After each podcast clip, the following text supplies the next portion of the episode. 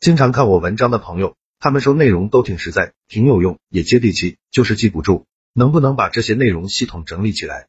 我花了很多时间精力去做这件事，开了一个微信公众号，计划更新一千个口才情商技巧，非常值得反复阅读。现在已经更新一百多条了，名字就叫说话细节。同时有一本纸质书，书名就叫做回话的技术，提升口才情商效果比较好。不管你什么时候看到这篇文章，送书给你的承诺都是有效，去拿就行了。回到今天的话题，男人二十句幽默口才一，有人说。凡事都是船到桥头自然直，可你这体重没到桥头船就沉了。二平平无奇，做饭小天才。三控制不了自己身材的女人，一辈子都不会有出息。四和你有点像的人，我都会多看几眼。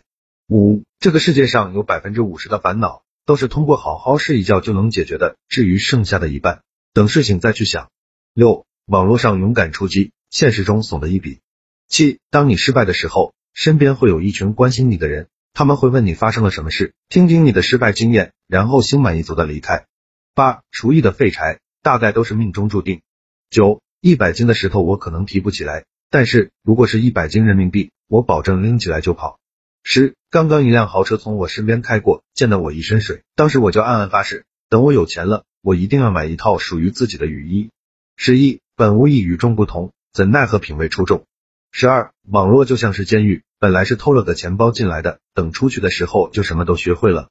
十三，你难道不觉得废物是一个特别好的自我保护吗？十四，我之所以成为大龄剩女，原因有两个，一是谁都看不上，二是谁都看不上。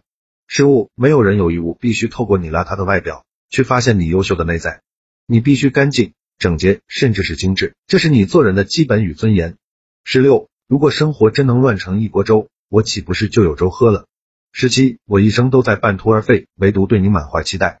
十八，我终究没能飙得过那辆宝马，只能眼看着它在夕阳中绝尘而去。不是我的引擎不好，而是我的车链子掉了。十九，以前不离不弃是夫妻，现在不离不弃是手机，一机在手，天长地久；机不在手，魂都没有。